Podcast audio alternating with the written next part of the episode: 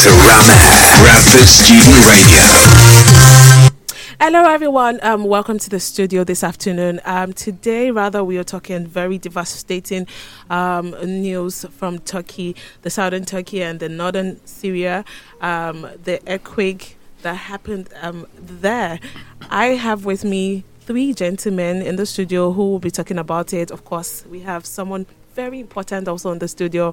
It's my professor. I think it's everyone's professor. we can agree. Our Professor Anand is in the studio. Great to have you. Good afternoon, sir. Good afternoon. it's a real pleasure to be here, and I feel nervous being interviewed by. Don't be, don't be, sir. Um, of course, I'm going to allow you, gentlemen, introduce yourselves. Hi, I'm uh, Cole, Cole Griffin. I'm a MSc Economics and Finance student for development. You. I am Oyini Joshua Dewi. I'm just a recent graduate, um, international development, and just finished my internship in Quakers Peace. So it's it's it's it's an honor to be here. Um, quite devastating. At least forty-seven thousand people uh, have been recorded dead um, from this earthquake. I'm very sad because in my head it's even worse because I see kids thrown. I mean, Mm. who have lost their homes. According to them, a lot of these kids don't even have, don't, don't can't even identify their parents, and their parents are nowhere to be found. Um, it's quite devastating, and that's why we brought Professor Anand to come and talk to us today in the studio. So, Professor, let's start with this. Um, the first question: The UN announced today um, that um, we need clearance via the northern Syria border. Now, since 11 of these relief vehicles are stopped there prior to the earthquake, um, this area had been destroyed by an ongoing 12 year conflict. What point do humanitarian considerations overcome security concerns since these people's lives depend on this and other relief items? First of all, thank you for um, inviting me. I represent not only myself, but you know the Department of Peace Studies and International Development, which obviously um, you know all of us um, were very saddened to hear this news. Um, the other day, when we had the vigil for Syria and Turkey, um, I, I, I was there to show solidarity for that purpose Sure. in, in, in the in the atrium. Um, any such kind of natural, you know, we call it natural disaster. Um, any such kind of uh, havoc, if you like, uh, is it brings to the front already existing kind of inequalities in some ways, and so there are people who you know who have been living in insecure accommodation, if you like, and insecure buildings, etc.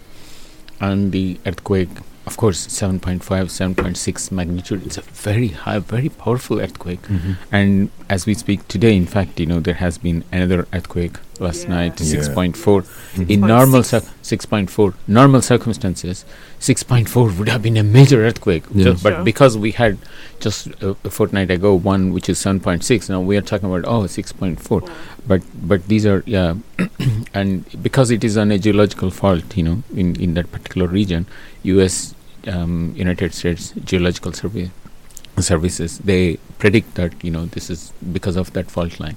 The earthquakes you know are, are likely to happen uh, there etc now any such disaster you know obviously our hearts go out to people who have lost everything uh, and so on.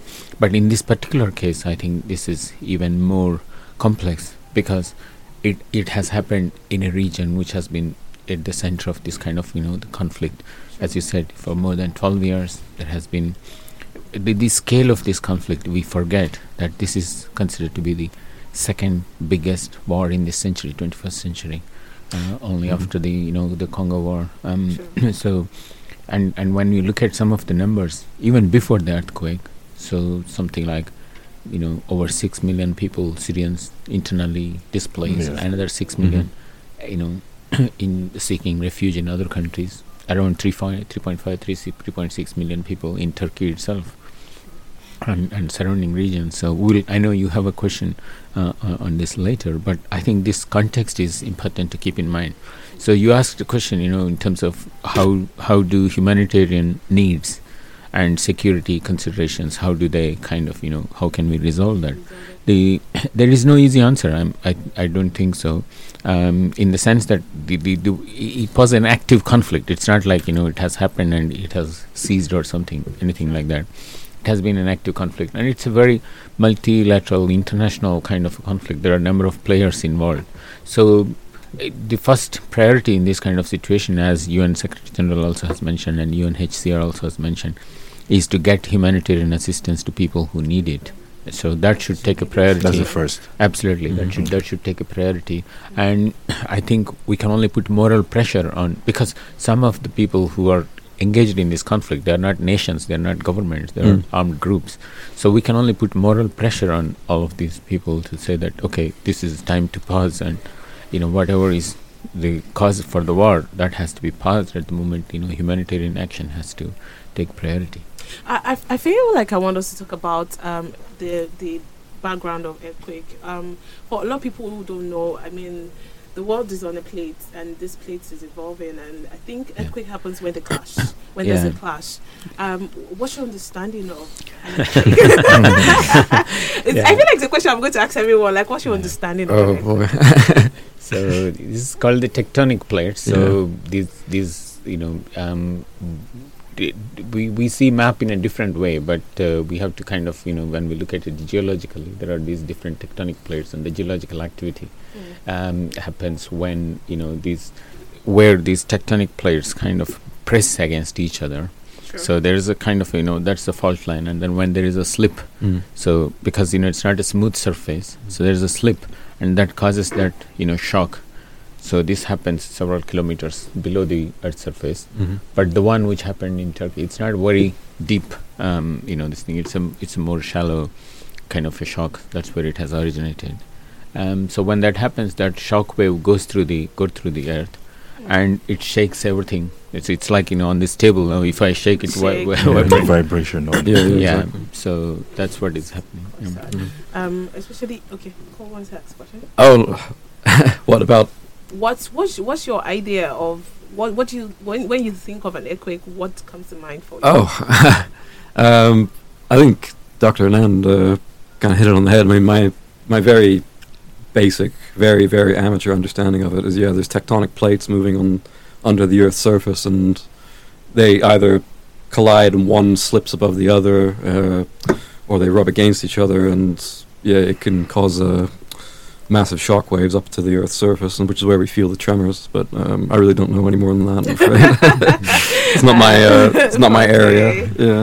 Um, I, I would go to the next question. Um, actually, do you want to ask? Yeah, I, I wanted to just hard on the on the earthquake. So Mm. I think one important thing about earthquakes is um, the funny thing is most times places that have never experienced it get to experience. So you really cannot predict if um, a country in Asia is going to have it next, or in Mm. Africa, or or in even Europe here, because basically Turkey is in Europe Yeah, here. yeah. So it happens.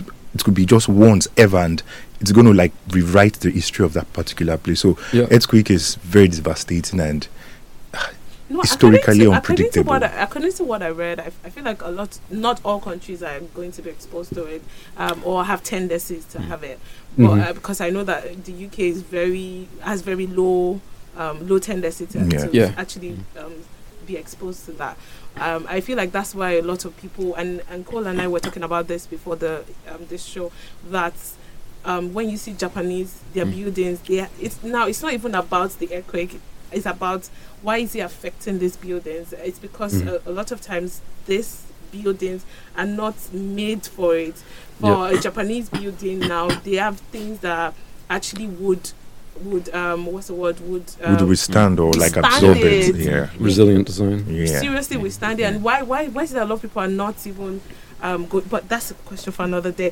Um, so an Isabel Okay, doctor. No, no, no. I think it's a very important question. It's a If I question may just Yeah. ju- Okay, just please a do. few seconds because do. I think it's it's really important to um, r- you know understand this.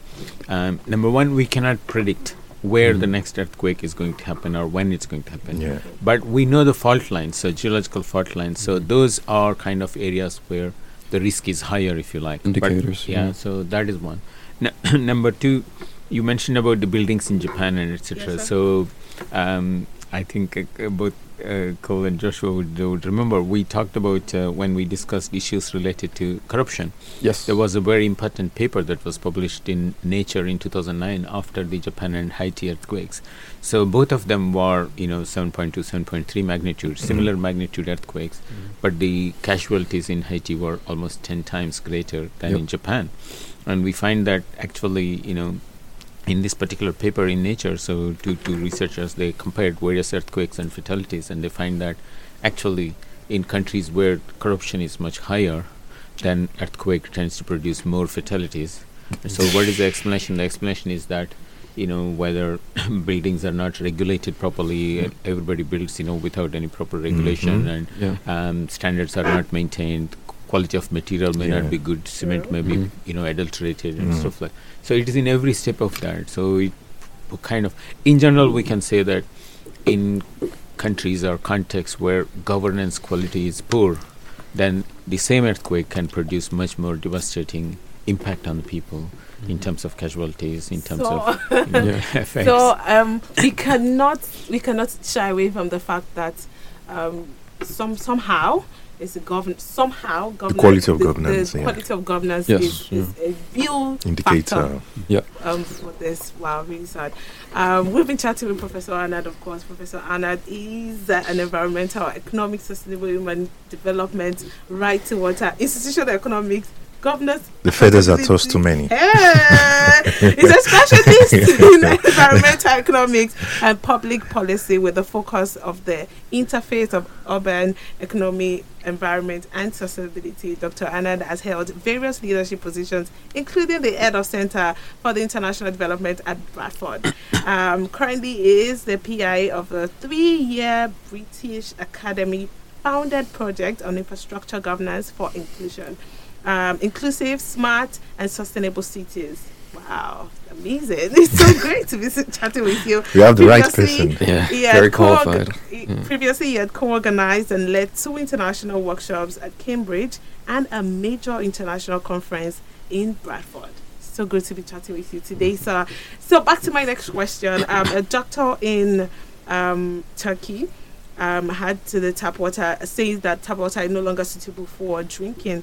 I mean, so Prof, what do you think they could Yeah. use to salvage this type of situation? Yeah. So in in any uh, calamity or situation like this, whether it is floods, whether it is earthquakes, major fire disasters, for example, any of these things, we find that infrastructure, especially civil infrastructure, is one of the first casualties. And so, securing you know water supplies and food, hygiene products, for example, for both children and and and women.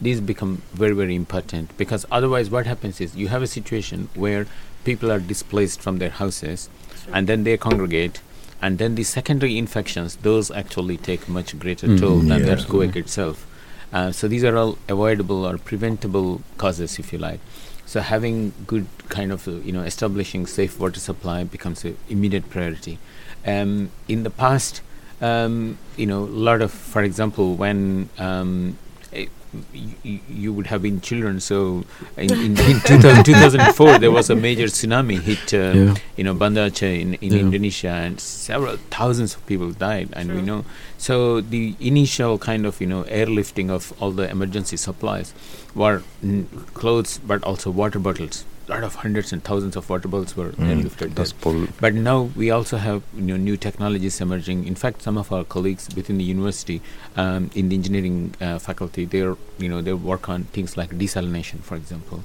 So Could, there are, could there you are see that again? This water. desalination desalination Desalination, so the, these technologies you know it's you can take any kind of water and then put it through and then what comes out of that is cleaner water Oh. so those kind of i know Mhm. because we can't airlift just water bottles you know Yeah. of course for immediate need that is needed Mhm. so you need to re-establish some of the secure water supplies and you know because otherwise what happens is then the diarrhea uh, cholera those kinds of things yeah, Yeah, in most of the Yeah. previous uh, kind of you know disasters, what we have seen is that actually the number of people killed by the earthquake or flood is smaller compared to the number of people who died because of the secondary Diarrhea. secondary Yeah. Mm. infections, waterborne diseases. So it has to be controlled. So establishing you know water, safe water, uh, you know t- toilets for these people to be able to use. So if you imagine you know um, a, a, a, a 20,000 people living out of their house because they are afraid to return to the to the buildings. Building. So we need to kind of think in terms of where are they going to use these services and how they can use them safely, and do they have soap and you know, and then hygiene products. Those are very very important. I think you know. So all the Mm. emergency kind of aid organizations have very clearly prioritized this. Yeah. Um, I was wondering if I could just take you back to the issue of building codes and regulations in uh, less developed countries where they have substandard or even non-compliance with building codes, or even maybe they don't exist at all. Um, so, I mean, I'm of the opinion that it's not necessarily the earthquake that kills people; it's the buildings collapsing. They're not designed to be resilient to them. Um, what do you think is the the best pathway for a country to develop its, its set of building codes and to ensure compliance with them as well? Yeah. So obviously the pain of loss and human suffering is going to be important. So Mhm. when these countries try to go, uh, try to rebuild housing, they tend to build the best, most earthquake-resistant kind of housing. But I think that is also a little bit um, problematic Sure. because then what makes it is these buildings then become, you know, compared to all other buildings, these buildings will become much more attractive Expensive. Yes. Mm. attractive, expensive, expensive to build, and attractive. So the more powerful people will get Be the ones who- benefit yeah. advantage of those, and rather than people who actually need. leaving the masses to suffer also because the Yes. masses will not be able to get um, Mm. th- those kind of housing. hmm Mm. So in in I, I mean, housing is complex. So we cannot think of houses as products we buy off the shelf in a market or something. In most of the global south, in in the countries, a lot of housing is done by people themselves Yeah. and mm-hmm. incrementally. Yes. It's not like it's a finished product. Yeah. It's a lifetime project. So for Yeah. initially, to begin with, maybe there's only one room, and then they add something, and then they add a first floor. So it's a kind of you know, as economic you know um, uh, situation improves, they keep building constantly. hmm So in that sense, you know, I- you I- know, Cole mentioned about you know building codes not being suitable. It's not that they're not suitable. There are building codes, etc. Um, you know, every country, but whether they can be enforced, because a lot of this could also be Mhm. unorganized or informal sector activity. Yes. So municipal corporation or governments would not have the capacity to go and inspect everybody, every Mhm. house, and I think it will be impractical as well. hmm You know, so we need to kind of think in terms of how we can educate more people in terms of simple steps that they could take to make houses. You know, Yes. whatever they're building to make them more resilient, creating those kind of the people who survived. You know, six days, seven days, etc. Yeah. They are the ones who survived. Luckily, they got stuck under the air pocket. Mhm. So the you know the the building did not collapse on them. It on collapsed them. all around them, Yes. but they got Y- stuck in an air pocket. yes. So that I think is, is a very positive thing to think of. So how these buildings can kind of you know maybe include those aspects if you Mm. like you know. What do you think is something that um, a government should do to make sure that um, they reinstate, like, to make sure that this kind of things are done? Like, you have to. Yeah. I think it's Go- the government. It's possible. It is. yeah. Government can do government can do something in the sense government of course needs to have regulation and needs to have Mhm. the ability to enforce those regulations. But as I said, you know, it's not easy to enforce those regulations and they can make it actually more housing unaffordable unaffordable for more more people. Yes. So it has there has to be a kind of a you know a pragmatic um, you know Mm. and a realistic approach. Government has to do those, but also we need much more in terms of grassroots based hmm you know education training opportunities for these people on how to build you know walls how to build things and how we can make you know with simple kind of techniques how we can make them you know uh, not a- earthquake-proof, but at least earthquake a least. little bit resistant And government should be able to make it cheaper so that everyone can afford it. That's another good thing. Yeah, um, I just want to add with this, um, Prof, with what you said. So, where where where you come from, the we we've not really had that this kind of experience, but the closest we have had is collapsing of buildings, Building. and so in in a Mhm. place of there, no, it's even so worse that the buildings are not built to to stand on its own without Mhm. even the earthquake. So you have a building less than even still in construction. There was a popular one in um, one of the high-rise areas in Lagos State, Nigeria, and the building cost billions of dollars. It's actually the high-rise, the, the, the top echelon of people who were already purchasing flats in There. billions of, Mm. in millions of naira or Mm. conversion. That is thousands of pounds. Mm. Mm. And less before they even completed it, the building collapsed. collapsed with a lot of the owners. Yes, still in. Even I think one of the owners died. Yeah, one of the owners So died. I, I, I, I, I would say to a very large extent that the government is very responsible for to ensure or to enforce this because if everybody decides to make any building because you collect taxes, you're the one who approved the COs, C of O's for these lands. So I think they should monitor. Is a sector they should monitor. hmm Absolutely. No, I think in most countries the regulations definitely apply for anything which is more than one story building. I think Yeah, the yeah. regulations become Yes. stringent. If it is a multi story building, if it is a commercial building, in the sense that if it's a building where somebody is building houses for others as opposed to what I gave earlier is an Yeah. example of where a family is building their own house gradually. That's different. But anything, any such commercial transaction has to be regulated properly. There needs Mhm. to be, you know, those kind of uh, prior permissions to be taken and inspection mechanisms and, Mm. and things like that. Yeah. So you know we know it, that's a different kind of tragedy. But you know when Rana Plaza incident happened in Bangladesh, Yeah. where you know thousands of textile workers were stuck in this very very you know kind of a very hot um, fire and the building you know so from that in bangladesh they introduced quite a large number of you know kind of regulatory mechanisms that any such commercial complexes have to follow through There Yeah. is a lot of checking of fire regulations and everything so i think that's a similar kind of I think Nepal And- did something similar, didn't they, when their The- earthquake hit? The UN aid um, said that this is the worst they've had in a hundred years. Um, so I- I wanted to ask: Do you think that there should be like a way they would improve the machinery and um, to predict and reduce this kind type of impact? So as, as I mentioned, you know, there there is nothing, mm, you know, we can. There is no technology or anything is there to predict earthquakes. We can't. But once it starts to happen, we can we can have. More important is, I think, you know, kind of creating that education and awareness. You mentioned about Japan. So in Japan, not only that buildings are more resi- built more resilient, etc., but right from nursery school and primary school, Mm.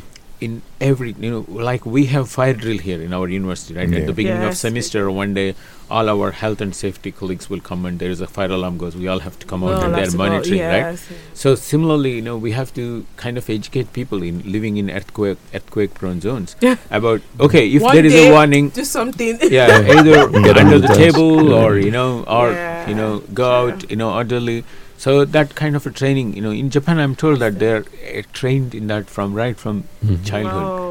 so that you know, so one is the infrastructure part which you mentioned, but this uh, other is the Educating education and creating, Yeah. yeah, creating that awareness. I think that's also can can help to reduce. But there is there is no machinery or anything that can predict earthquakes. I mean, we can have various probes and things, you know, Mm. but it's very very expensive and. Um, it, it's like trying to catch a you know in the sky where the next shooting star is going to come. Yeah. Sometimes you can predict. Sometimes you know because bigger asteroids Yeah. we have telescopes so we can predict but most smaller ones we don't know that debris can fall so it's a similar Sure, yeah sure. Um, according to Al Jazeera, it says that five million people are homeless right now, which is quite high, very high. Um, how do you think we can um, we can deal with this migration of these homeless guys? What do you think is the best solution to be able to migrate these homeless guys? yeah i think as i said you know this is within the context of already about 13 million people who were displaced by the conflict and Yeah. war you know in syria alone so in, in again we are thinking in terms of um, a technological solution if you like you know where we can build nice houses for them or where we can settle them but maybe these are people who want to live in this region because it is Mhm. their ancestral Yeah. kind of communities and this is where they belong and things like that so any rehabilitation also has to be ground you know bottom up if you like Mhm. and it has to be we should not relocate them somewhere else which is you know ali- alien place for them so we need to find ways to rehabilitate them as close to their villages as close to their towns as possible and bring them back into whatever economic activity they were doing and then build, rebuild that that economy um, it's tough because you know it's not easy and it requires True. coordinated effort Mhm. so that's where I think you know um, earthquake exposes these weaknesses in our society in terms of you know the governance. Is it quali- weaknesses? Weaknesses think so. that yeah, in the sense the Mhm. governance quality, lack of institutions, Mm. um, and things like that. So then now when you are trying to rebuild, it's not just the houses, it's not the physical Yeah. structures we have to rebuild. We have to rebuild the communities. We have to Mm. rebuild The lack you know, of that- preparedness too. yeah. Um, so the, the I've- capacity to, to govern Mm. themselves. That's what you have to rebuild. You know. Well, a lot of people will say that, oh, it's you thinking in the negative part when you start thinking, oh, let's start preparing for an earthquake. That's what they say. Well, we, I think we should all be prepared. exactly. I think if you're living on a think if you're living on a fault line, I think it's it's only responsible to be to be prepared. to be for it. for it. I think it's just it's Mm. being prudent. Yeah. Mm. The- Also, traditional housing in those regions would Mhm. always have been very kind of you know low Yes. impact kind of housing. Mhm.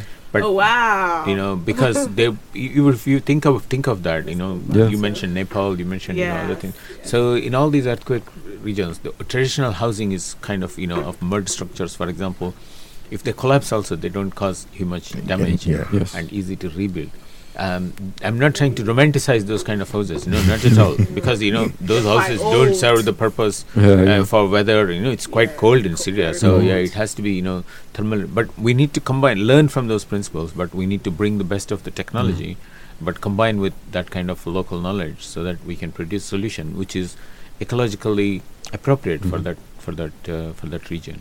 Would you prefer a solution of them taking migrating them to another country? I, I don't think that's appropriate. That's what I, I was trying to say. Mm. in the sense that that is never a you know a solution because they want to live in their land, their communities, and their you know Yes. uh, history and heritage is, is, is all there. So relocating them somewhere else is you know uh, kind of era- erases Mm. all of the those opportunities. You know, uh, if they themselves choose to go somewhere else, that's Yeah. different. But you know, us trying to Yeah. put them somewhere, Somewhere else. you know, I think engineered solutions. You know. Um, Cole, you had another question. Oh, um, well, it was kind of a follow-on from the the uh, the building Code. codes and regulations. Yeah, it was. But uh, I don't want to maybe keep rehashing this point. But I mean, one idea that I had, I don't know if you would agree with this. That so i- in in the pursuit of developing better standards, better codes, better regulations, I, th- I thought, i- is there a risk of actually um, because so many workers in such countries work informally in these construction sectors. sectors, is there a chance that these workers could potentially face new barriers to entry? And you're, are you Yeah. creating additional problems by trying to solve? Um, I mean, it's a, obviously it's a worthwhile goal trying to get safer Yeah. building regulations, but are these workers essentially do they face new barriers to entry? Yeah, Um, absolutely, absolutely. I think that's a very, very good point. Um, so that's why I mentioned, you know, the idea of education. So the education not only about the ordinary people Mm. being educated, but also in terms of building the skills of Yes. the workers Mm. um, and and trying to ensure that you know they can have their livelihood at the same time Mhm. they have the opportunity to integrate this knowledge. Um, so upskilling, you know, we can call Mm. it. Mm. So I think those are very important. Um, otherwise, the, the danger is that we replace, you know, machinery and modern kind of technology, Mhm. and the you know the local artisans completely become you know they lose the job, and then they have to migrate to a city yes. And and uh, work in a hotel or you know Mm. and do something, you know. Well, Mhm. a- Um, again, is this code, this um, code of conduct, do you think is doable in a country? Um, I'm, I'm, I'm looking at. yes, I mean with with time. Uh, If I am employed Mhm. to ensure that it happens, and I'm supposed to ensure that my own house does this, mhm. and I know that I don't have enough money to do it, Mm. would I not pass myself, give myself a pass? And that's going to happen to more than a thousand people that will be employed. Mhm. No, ab- absolutely. No. So Mm. the the economic, you know, forces s- kind of you know drive people to do what they need to do. They have to Mhm. feed their family. They have to you know put food on the table, as it were. Yeah. So if they can't do that through you know these formal mechanisms, they you know they they cannot follow these regulations. If it's going to make the house too expensive, they're not going to follow it. So that's why I think you know we kind of need to having those regulations, but also having a realistic assessment of Yes. you know how we can make it a gradation so that you Mhm. know there was a lot of work actually done um, by a, a UN Habitat in Nairobi um, Mhm. you know who kind of work on urban settlements etc so they did a lot of work on how we can help communities to develop those skills to to be able to incrementally build their housing Mhm. right so initially they did not think that we are going to add two more rooms or three more rooms. Suddenly the family has grown, and you know now the daughter comes back, and now the daughter has to live here, so they need to find another room. Another. So they just add another room. So they never they didn't think of this before when they were building the foundation. So so these kind of trainings try to tell help them. Okay, have a kind of a a plan how you are going to do, and you know what is your best case scenario. Where do you want to get to? Even though you are on, you can only afford one room today, but what is your vision? What is your so it kind of encourages them to think in terms of okay, if I need to in future build more, what what am I going to do? So, so those kind, so the skills not only in terms of how to lay the bricks and how to do those things, but also in terms of these kind of planning skills, and then the finances also. So you know, a lot of housing is a very expensive activity, so we need to have appropriate housing finance mechanisms for that. Most of housing finance is informal. Sure. Mhm. People have to borrow from friends, and you know it happens all the time, or they take loans, they sell you know cattle, and all kind of Mhm. things. Yeah. Yeah, mm, um, if they can get a mortgage, I think they are very lucky. I mean, you know, Absolutely. Yeah, so there's only small proportion of people who can get a mortgage in in Lagos or in other places. So a lot of people are outside the formal system. Yes. So how we can develop, you know, in terms of the um, financing mechanisms and tools for those kinds of people. Yeah, there's a lot of informal market, which is also very expensive. Ye- You know yeah, that very. the interest rates tend to be very very high. Mhm. Um, so how we, how we can in Grameen Grameen Bank, as you may know, in, in Bangladesh and BRAC, both of them, they have done a lot of work in this area, building kind of local level credit, you know, kind of unions and- Affordable, uh, yeah, was saying. no, credit, credit kind of you know societies and things like that. So what happens is there are suppose you have hundred traders, all of them are working on cash.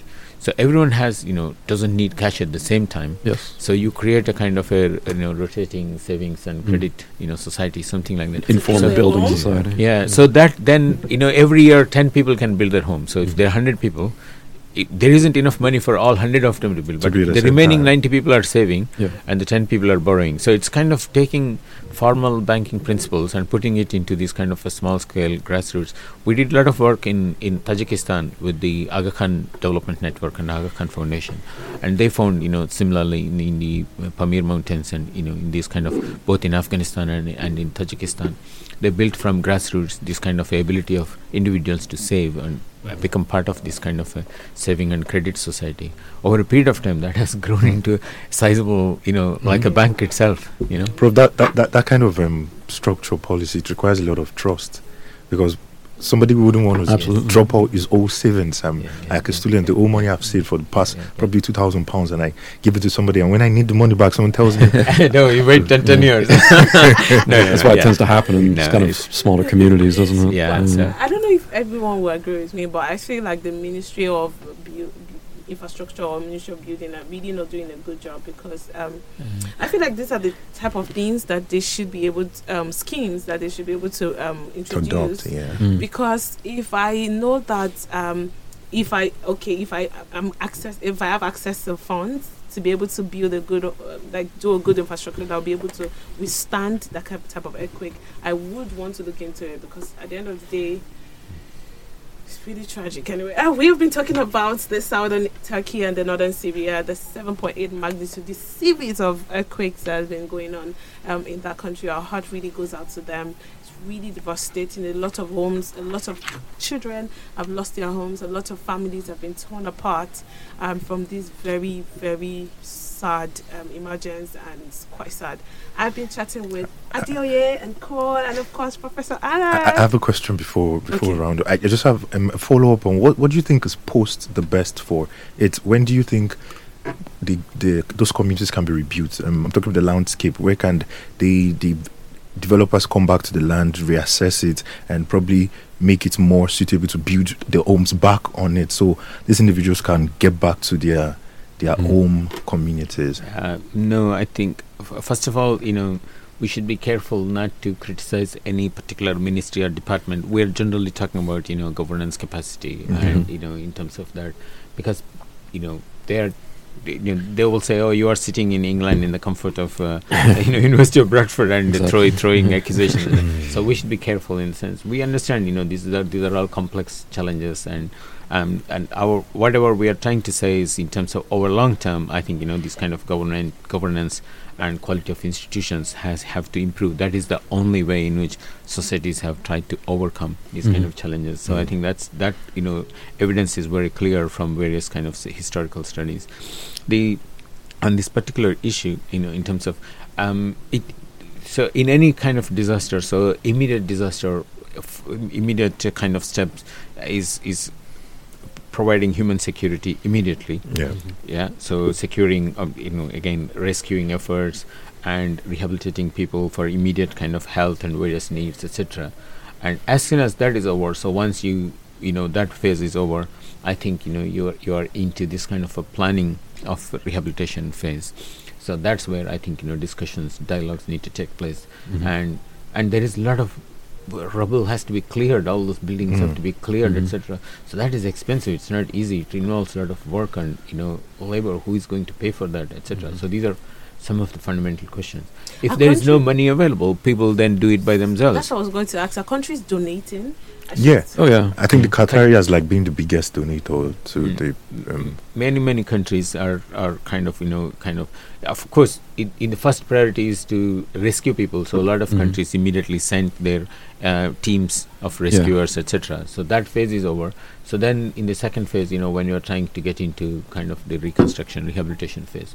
So now i think you know this is where um, again long term uh, d- development assistance is also needed. So development banks and others also will be looking into Mhm. you know in terms of how they can land you know because some of the infrastructure damaged it cannot be built by individuals. So there needs to be some kind of you know world bank and other kind of Mm, agencies will kind of start to come in um, this is where it gets complicated it comes back to the situation about the war you know because Mm. because the conflict situation has not you know completely ceased mm, so, you know, to what extent the temporary truce um, that has been provided for humanitarian assistance Mhm.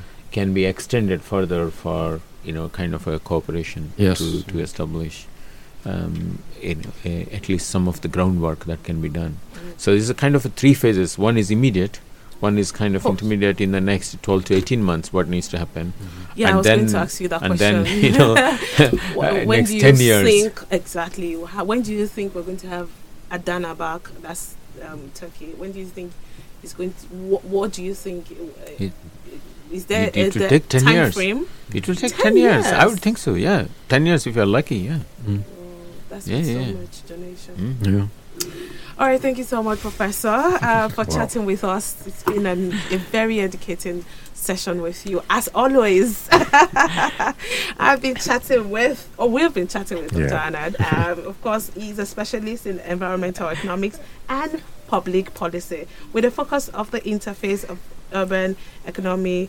Um, environment and sustainability. Dr. Anand has held various leadership positions. Part of it is that he co-organized and led uh, two international workshops at Cambridge and a major international conference at Bradford. Of course, he is our professor also. yeah. He's my I, lecturer. I, I should add. Um, so the research I did, um, the team I worked with, um, born in Bradford, is also a very good team with Amazing. born in Bradford. Yeah. Amazing, Yeah, yeah. amazing. So I, yeah, I, and it's a real pleasure for me, and also I think you know our department, um, peace studies and international development, we work on quite a range of things. So ob- obviously, the original founding was about peace in terms of you know conflicts, but we have significant specialization in that. We also have significant specialization in promoting human security, Mhm. you know, reducing gender-based violence, but also in terms of economic, you know, development, economic growth, finance. Um, so it, it's a very multidisciplinary department, and that's what brings us, you know, kind of together to think of these complex issues Amazing. Mm. and try to try to explore how we can we can address them. So, And Professor, do you have any project or any research you're working on now?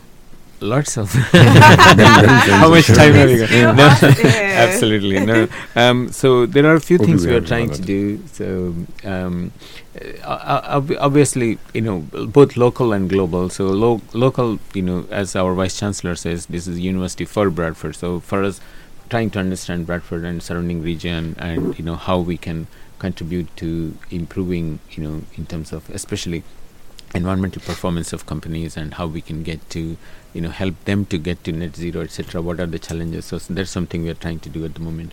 And and globally of course you know um, there are two things i will mention. So a lot of my work is focused on a, an approach called the capability approach which is promoted by amartya sen Sen. nobel prize winner.